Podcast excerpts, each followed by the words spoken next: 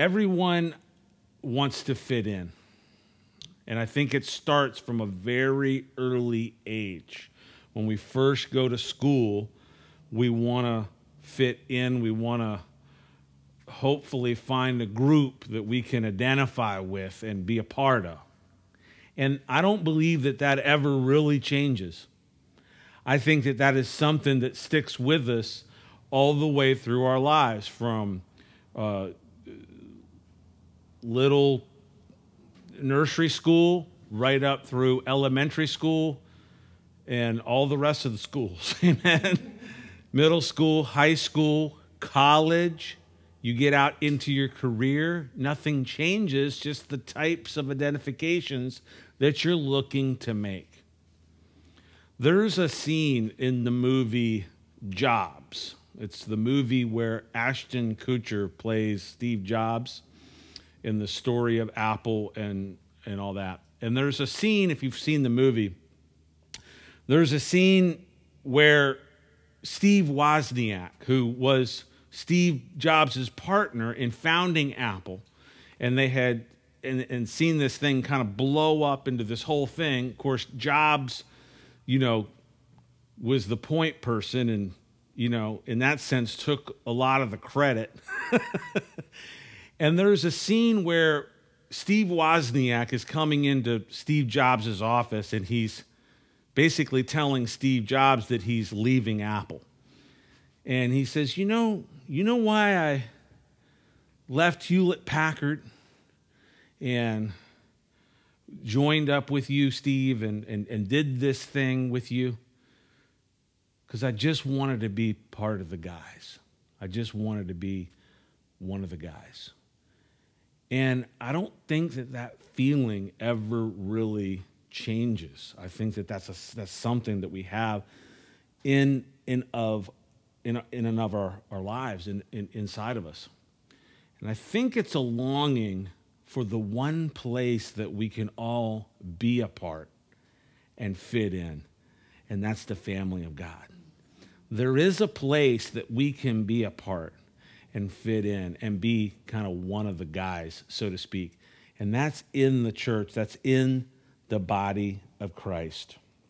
And in this section of scripture that we're going to look at tonight, this is really the message that Paul uh, puts out that there is a place for each person that has given their life to Christ. When we give our life to Christ, we looked at those first two verses in chapter 12 to in view of God's mercy to present yourself, to present your body as a living sacrifice to God. And whoever does that, whoever presents themselves to God, you come into the family of God and you come into the kingdom of God. And when that happens, there's a place for you. You're part of the family, you're one of the sons and daughters of the king. So, we're going to take a look at this tonight what it means to be in the body, what it means to be a part of the body of Christ. But it starts in one very important place, and that's actually having a practical self estimate of ourselves. So let's look at this. Pick it up, Romans chapter 12, verse 3. For I say, through the grace given to me, to everyone who is among you, not to think of himself more highly than he ought to think, but to think soberly, as God has dealt to each one a measure of faith when you give your life to God, hopefully, when you did that, well, I think in order to do that correctly, you have to humble yourself before God. You have to find that place of humility. And hopefully, you find, you kind of dial that in to that place where it's the right kind of humility. There's a, there is a humility that is the right kind of humility. And Paul says here, it's important for us to think about ourselves correctly. It's important that as a Christian that we have what I like to call a practical self-estimate, an, an estimation of ourself that is practical, that is right, that is correct in view of who God is, in view of our place within the body of Christ in view of the gifts given to us. Amen? So we need a practical self estimate. Paul is telling the church at Rome this and us tonight. He's telling them this by the grace given to him. And so, in that sense, there's a grace given to him, and he is acting out as a part of the body, delivering this message to other parts of the body. And so, in a sense, he is literally kind of, even in writing this and saying this, he is acting out what it actually means to be a part of the body and fulfill that place and that role and that purpose that God has for us in the body. So he says, I'm telling you this by the grace given to me. And the grace given to Paul was the grace of God to call him into the what to be a part of the church, to, to knock him off of his horse and blind him, right? when he's on the road to Damascus, he goes, he's led into Damascus blind and all that. And the next thing you know, he is in the church, he's part of the body of Christ. He's called to be the apostle to the Gentiles. And so there was a grace given to him to do this. And so he's saying, by the grace given to me, I'm telling you this. So he's operating in, uh, in his gift, in his part, uh, in his place in the body of Christ. And so what does Paul say there? He says, For I say through the grace given to me to everyone who is among you, not to think of himself more highly than he ought to think, but to think soberly as God has dealt to each one a measure of faith. We need to be realistic. We need to have a, a practical self estimate. We need to have a, a proper humility. And uh, a, a, proper humility is uh, seeing, is, is being humble before God and seeing our lives as God sees it, right? Because God is the, there's literally one person that can actually fully see us as we really are. I mean, we think we know ourselves, but we don't even really know ourselves, you know? Sometimes that's kind of comforting. I know I'm glad somebody's got me figured out, right? uh, but uh, so, man, there's no other better place to go than to humble ourselves before God and allow God to give us a practical view of ourselves and where we need to be in the body of Christ. He says, Nobody should think more highly of, think of himself more highly than he ought to think, but to think soberly. So, part of humility is, is actually the, the idea of, of humble. I mean, you don't think of the word humble without the idea of kind of like making, bringing yourself low, right? You know, you, uh, you know, humility is kind of that humbling ourselves before God, bringing ourselves low, bringing our, our, us to our knees, and that's why God uh, resists the proud, but he gives grace to the humble, right? And, and the person who humbles themselves before God um, begins to see themselves how God sees them. First, as a non believer in desperate need of God.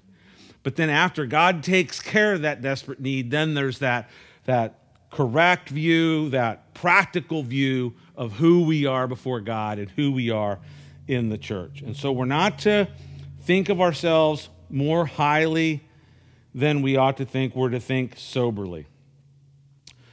What does it mean to think soberly? Well, the word there means this to be of sound mind, to be in one's right mind, uh, to exercise self control,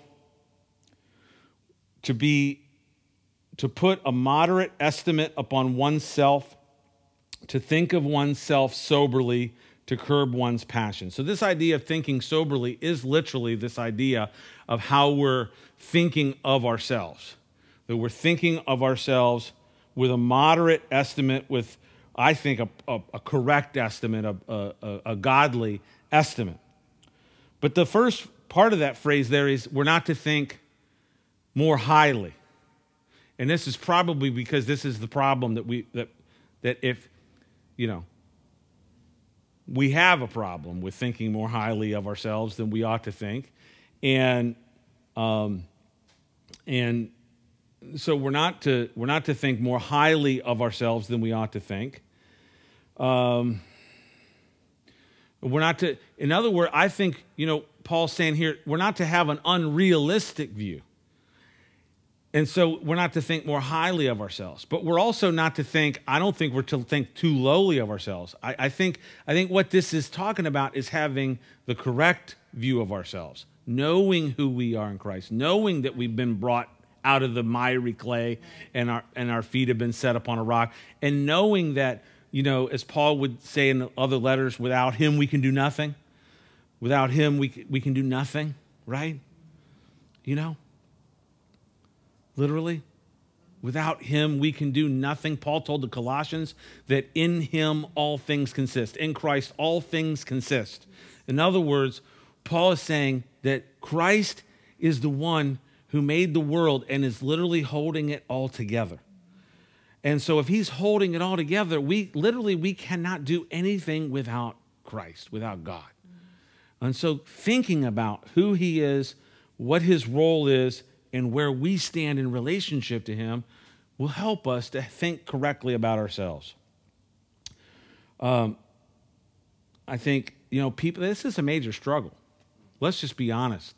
This is probably, like, if you surveyed, if you did a survey, a grand survey, I mean, this is probably one of the major issues uh, in our in, the world, and probably at all times. But like, it seems like to me that in this time, like it's almost like multiplied.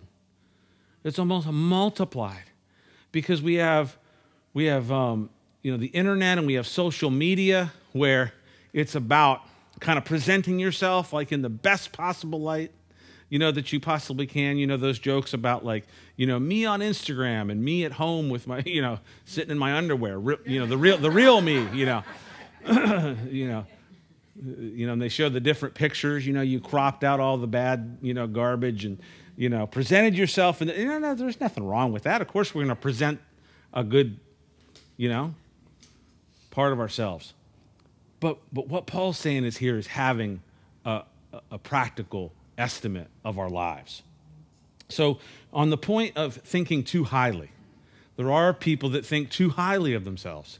And the problem here is if we think we're thinking too highly of ourselves, God, it's, it's harder for God to really use a person that has too high of a view of themselves to the degree and to the in, in the way that God wants to really use that person. Right? And I think the, the, the corollary would be true. Someone who has such a negative view of themselves, uh, such such a low view of themselves, um, and that's why humility a, a, real definition of humility is not kind of woe is me i'm no good. I'm just a, you know i'm just you know dog meat you know or whatever you know. That, that's not that's not humility either. That's really like honestly a false humility. And i don't know which one's worse really to be honest with you. I mean a false humility can come come off as kind of a false low humility can actually come off as a false high humility. Mm-hmm. Because people that have that false humility kind of they're saying things and and wanting to make you think that they they don't think highly of themselves when in reality they think too highly of themselves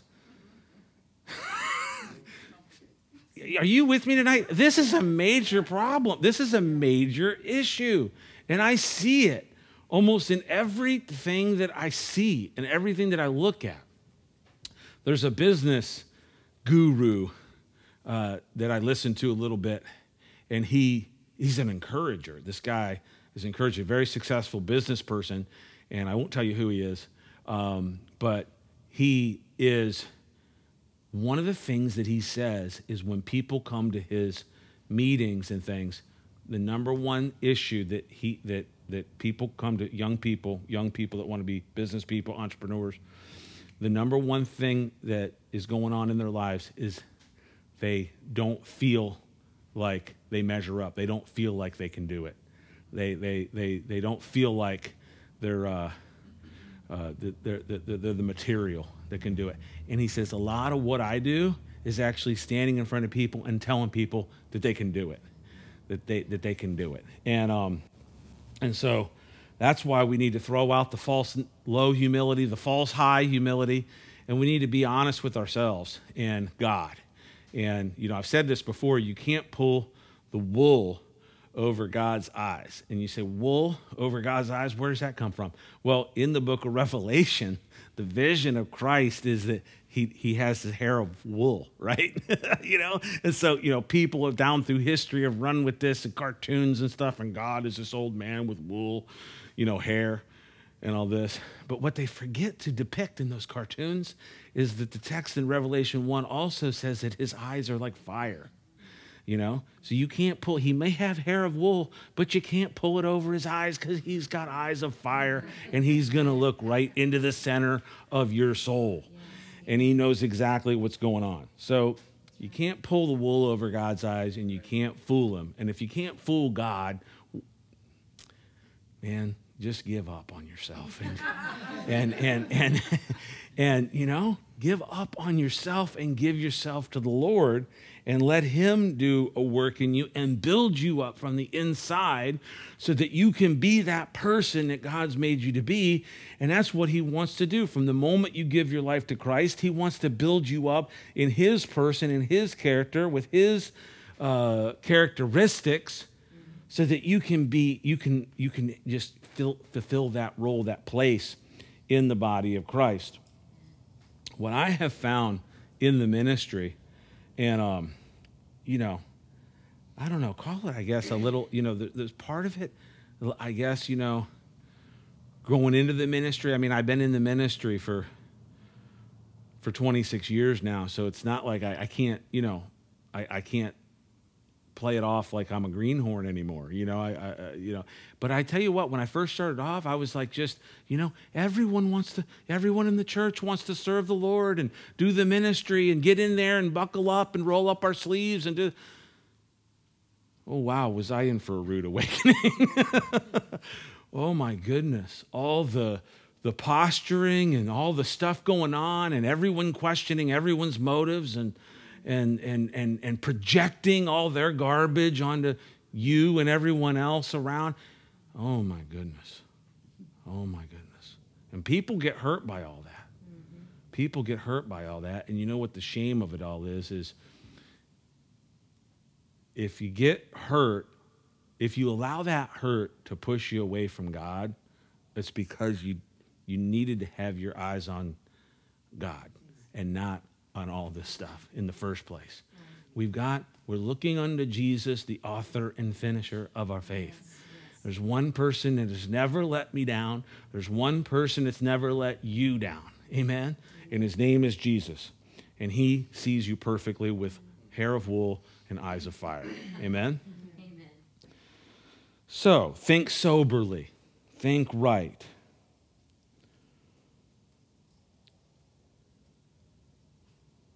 About ourselves. Amen? And uh, we need to think, Paul goes on, he says, we need to think of ourselves in accordance with the faith of God. God has given to each believer a measure of faith. He's given you a measure of faith. To believe in Him, to believe, to, to trust Him, and for Him, for you to place your 100% confidence in Him that He is going to bring to completion the work that He started in you from the moment that you gave your heart to Him. And that's the promise. That's the promise. And that's why Paul says to the Philippians, he says, being confident in this thing. That he, what? Being confident in this thing, that he who began a good work will bring it to completion. Amen? So we have a measure of faith. We're confident in the work of God that He's doing. And hopefully that kind of puts a like a like a regulator in our heart and soul and mind you know because we got tendencies like you know sometimes you think man i'm crushing it i'm killing it you know I'm just, you know, I'm, I'm unbelievable. I'm, you know? And then sometimes you're like, man, I am just worthless. I am just, you know, just everybody forget about me, you know, move on, you know. And we need a regulator. We need that work of the Holy Spirit in our lives that says, you know, no, I, I got you, and you're right here, and you're right here, and I just need you to be faithful, and I need you to, to, to, to have that, have your eyes on me, and, and, and I'll help you. I'll help you to maintain a sober view of yourself within this life and within the body of Christ. Amen? Amen. So that's where it all starts. And then he moves on. He says, There is a part, there is a place for you. You know, it, well, actually, what he says is, You are a part. You are a part. Let's pick it up, verse 4. He says this For as we have many members in one body, but all the members do not have the same function, so we, being many, are one body in Christ, and individually members of one another, having gifts differing according to the grace that is given to us, let us use them. Let's pause right there. So we start with having a practical self estimate. The second thing is we realize that we are a part. We are a part of the body of Christ. We should, we should know that, that we are a member of the body of Christ. The analogy that is used here of the church is the analogy of a body. And this is, a, this is an analogy that is used throughout the New Testament. And you see hints of it in the Old Testament, even. But in the New Testament, you have the body of Christ. You have the head, who is the church, or the Christ, who's the head. Amen? What did I say? The head, who is the church? That was not correct. Okay? Take that off the recording. The head, who is Christ, and the body, which is the people, right? and we're a member of the body. We're a member of the body. So I think it's a good it's a it's a good parallelism, right? Because obviously he's putting in our minds a physical example of something but he wants to see us that's very spiritual in nature. Being a member of the body of Christ is something that's a spirit it's a spiritual thing and it's a spiritual place, but he's using this example of a body to demonstrate it so that we can wrap our minds around it and we can see it from a you know, you know, in a parallelism in the physical sense, right? So you have the body of Christ, you know, being seen in, in this idea of a physical body. And he says, you're, you're members of the body. Look at verse 4. For we have many members in one body, but all the members do not have the same function. We have many members in one body. So you're a part of the body. You're a part of the body. And to be a part of this body, it's very important that we have an understanding, we have that practical self estimate, that we're thinking soberly. Because you can't have a part of your body going weird you know, just going nuts and going, no, no, no, that's not what you do. you know, like I've got this broken arm, and like one of my parts of my body is have been suffering lately. And I remember about a couple, couple, two, four weeks ago. Okay, this is six weeks ago, so maybe like two, like four weeks ago. I remember I was laying in bed, and I, I take the this um, off at night so I can straighten my arm out. And, and my arm is all cramped up from being in the sling all day, and it's just the muscles. And I, and I look over, and my arm right here is just going nuts. It's just going, you know. And, and, and, and Mary Jo was out somewhere, and I'm laying there. And I reached over and I grabbed my phone. I'm going to take a video of this because this is wild. I mean, I've, we've all had twitchy stuff, you know, going on, but this was like insane, you know. And so it's going nuts. And just when I figured out how to shoot video with my phone with the light on, so that I could catch it, it stopped. So I don't have, I was going to throw that up on the screen, but I don't have it tonight. But it's important that one of our parts of our body doesn't, you know, go off. And maybe that is important. Maybe that was releasing some tension or something. I don't know. Um, but but that we have a practical view of ourselves and that we realize that we're a member of the body and each member of the body has a function and the function serves the body well, if you realize that man it really takes a it, it, it just kind of it, you know, the way that the Lord has set everything up in this whole life, if you buy into his way of thinking, it really takes the pressure off. It really does. You know, from the beginning of creation, when he got through creation and then he rested and he said, hmm, it's good. You know, and he rested and on the Sabbath, and he called it the Sabbath day. I mean, God has, the first full day that man was alive was the Sabbath rest of the Lord. And that's the way that God has intended us. And that's why coming to Christ is coming to the Sabbath rest. Yes, yes. Is coming to Jesus, is coming to the Sabbath rest. That's why my license plate says rest times two. because I sell mattresses and I'm trying to give you Jesus, all right? and so, one way or the other, I'm trying to bring you to rest, to the rest of on a good mattress, the rest in Jesus. Amen.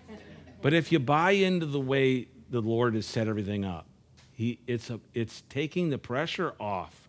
We just have to step up every day and be faithful to Him, have that practical, sober self estimate, realize we're a part of the body, we have a function in the body, and that function is to serve the body and just to be a part. Right. You know? And then when you go through some type of trauma. Hopefully, you go through a healing process and you get this thing back to where it can serve the body again. Because my arm, it wants to go like this, but it can't. You know, I went into the doctor, the orthopedic doctor, on Monday, and he took, he, he gave me this, um,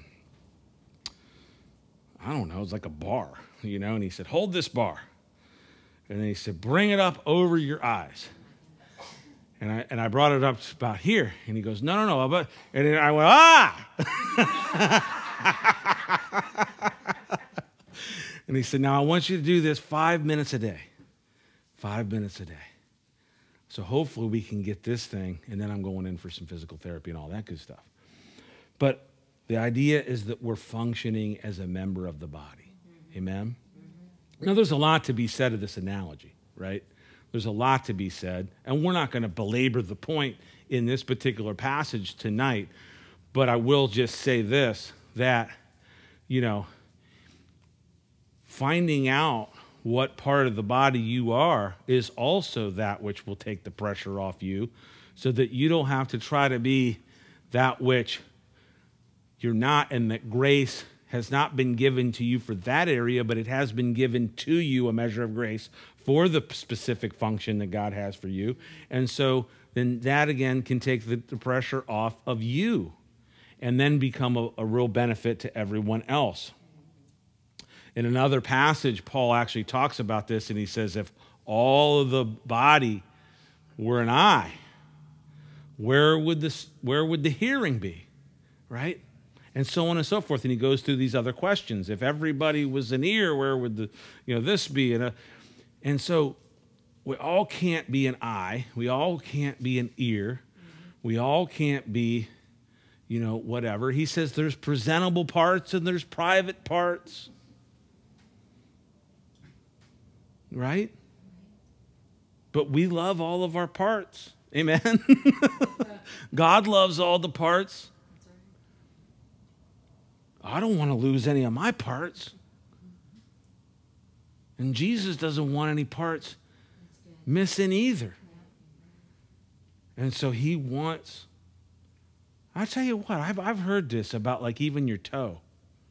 Like people that get like their toes cut off and stuff. That can be really bad. You think, oh, I don't need those. I don't need, just lop off a couple of them. No, it's, it's, it's bad. It's bad. Even your pinky toe, right? Well, just stub your, one of your toes in the, in the night, and you'll find out real quick about. Amen. The function of the, bo- of, the, of the part, of the member, is to serve the body. But then he goes in and he gives an encouragement to, to, to be that part that you are, to practice that role. Okay, and that's how I'm going to say it tonight. Let's pick it up, verse 6. He says, having then gifts differing according to the grace that is given to us, let us use them. If prophecy, let us prophesy in the proportion of our faith. Or ministry, let us use it in ministering. He who teaches in teaching. He who exhorts in exhortation. He who gives with liberality. He who leads with diligence. And he who shows mercy with cheerfulness. And so, Paul says here, having the gifts differing according to the grace that is given to us, let us use them. Now, what I think this is right here is before Nike said, just do it, Paul said, just do it. Amen. Let us use them. Let us be the part that we are. So, whatever it is, whatever it is, just do it. That's why I wore my Nikes tonight. Okay? Just do it. Just be the part that you are. We all have different gifts according to the grace. The, get, the grace, the charismata, right? We all have gifts according to the grace given us. So let us use them. Let us use them. The body of Christ is held back by Christians, Christian people not using their gifts. It has been said before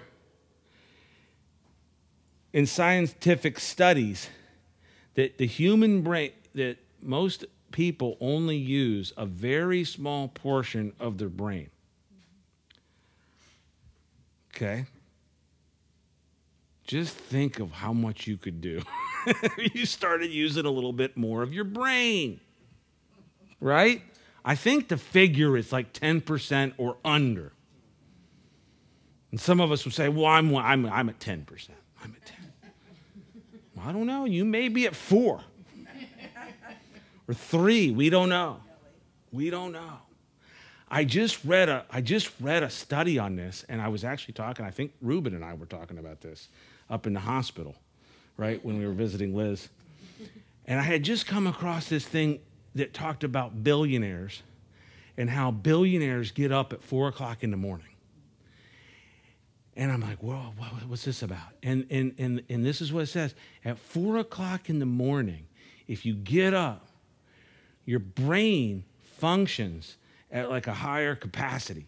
And that's why they love getting up at four o'clock. And I didn't know this because I'd see like, I, did, I didn't know that billionaires got up at four. But once I read the thing, I'm like, yeah, because I've read this about billionaires, that they get up at four and five o'clock in the morning. Now, most of us never really wanted to get up at four or five o'clock in the morning, right? Man, if only we had realized this 25 years ago, 30 years ago, we'd be rich. Man, if I could go back in time and tell myself, get up at four, you lazy bum. now, there was a time that I actually got up at four o'clock in the morning, but it wasn't to work on billionaire stuff. It was actually, I, w- I worked at McDonald's and I made biscuits. I made biscuits at McDonald's and I would go in and I would put the batter in the thing and, it, you know, and man, I remember one, I, I was one of the best biscuit makers at four o'clock in the morning. I think I made like 24 trays of biscuits one morning. Just, that's a lot of work. It does, it's a lot harder than you think. Yeah, it's a lot of biscuits. But, anyways, try that out and see if it helps. Um, but he says, you know, just do what it is that you're supposed to be doing. Whatever the grace that's been given into your life, realize that that's what it is and just do that and it, you know in the best possible way that you can do it just do it in a way that is just a total blessing to everybody around it. I mean, if your job is to do one of the, if, if your gifting is to, you know, do one of these things, what I'm saying is don't do it, you know, just kind of angry or upset or whatever, but do it with just the idea of being a blessing. In fact, he says at the end of that, he says, if your gift if your place is a, is a gift of mercy, he says, then do it with cheerfulness. Do it with cheerfulness. Look at that, the end of verse 8. Right? Look at that. He says, uh, with diligence, he who shows mercy with cheerfulness. With cheerfulness. Now, can you imagine being one that shows mercy with ugliness? with hatefulness, with just, just, you know, looking down your nose, meanness? It's not right. It's not right. So God wants us to, to do that. So he says, you know, let us use it in our ministry. Uh, let's back, back up. If prophecy, let us prophesy in proportion of our faith. Now, some of us, you know, there's, there's the Billy Grahams of the world. Thank, thank you, Jesus, you know? And then there's those of us that can talk to a couple people, you know? Whatever, wherever it is, use, use it in accordance with your faith. Ministry, let it, let it, let us use it in our ministering. If you're serving, right? If you're serving, use it, serve with, with just cheerfulness, with diligence in teaching. He who teaches te- in teaching, he who exhorts in exhortation. You may have the gift of exhortation, then exhort. Exhort. I mean, you know those people that have the gift of exhortation. Those are the people you want to be around, right? Or you should want to be around them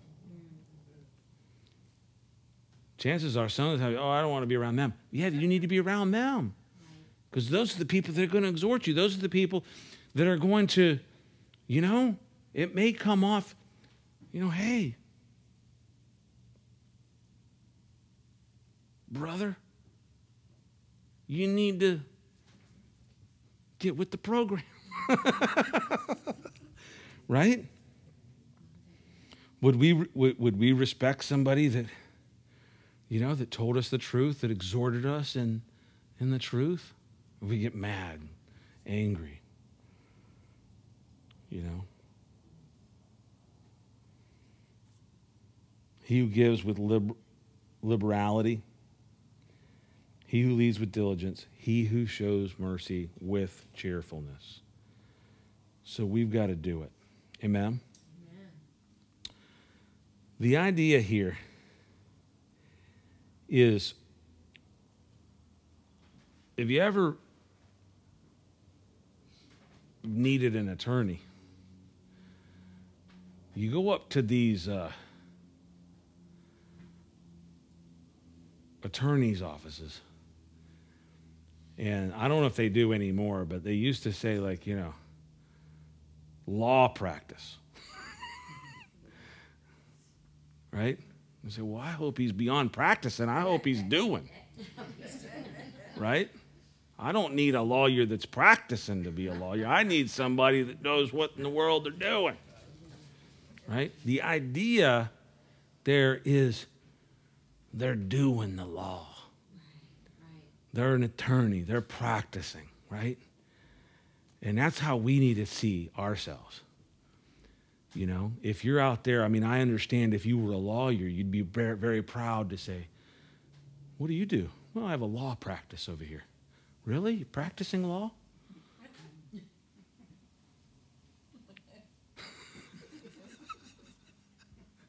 there was a time I wanted to be a lawyer. Really. I, I, actually mentioned this in my book in the first chapter. I wanted to be a lawyer um, because I, I, I can, you know, make a good argument for stuff, you know? But um, you got to practice. You got to do it. You got to do it. And I'll, I'll close with this. I had a friend in college who, by the time we got to my senior year, I had rented a townhouse with a guy right behind the college a two bedroom, two and a half bath, two story with a fireplace and a garage. And I think it was like $450 a month or something. Okay? This was like 1992 in Lakeland, Florida. You know, I wish I had gone. I could go back in time, buy up a bunch of those townhouses. right? So we each had a bedroom. He got the master, and I got the other one. We, all, we each had our own bathroom. We had a bathroom downstairs. But we had this little place under the stairs that had a, it was like a closet, but it was under the stairs. So we, so we had a friend who needed a place to stay. so we said, well, we'll rent you our under the stairs. Okay? And you can have the half bath.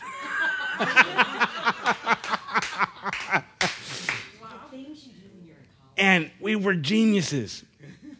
Me and this guy. So we rented out the under the stairs. And so we I actually we actually referred to him as under the stairs Steve.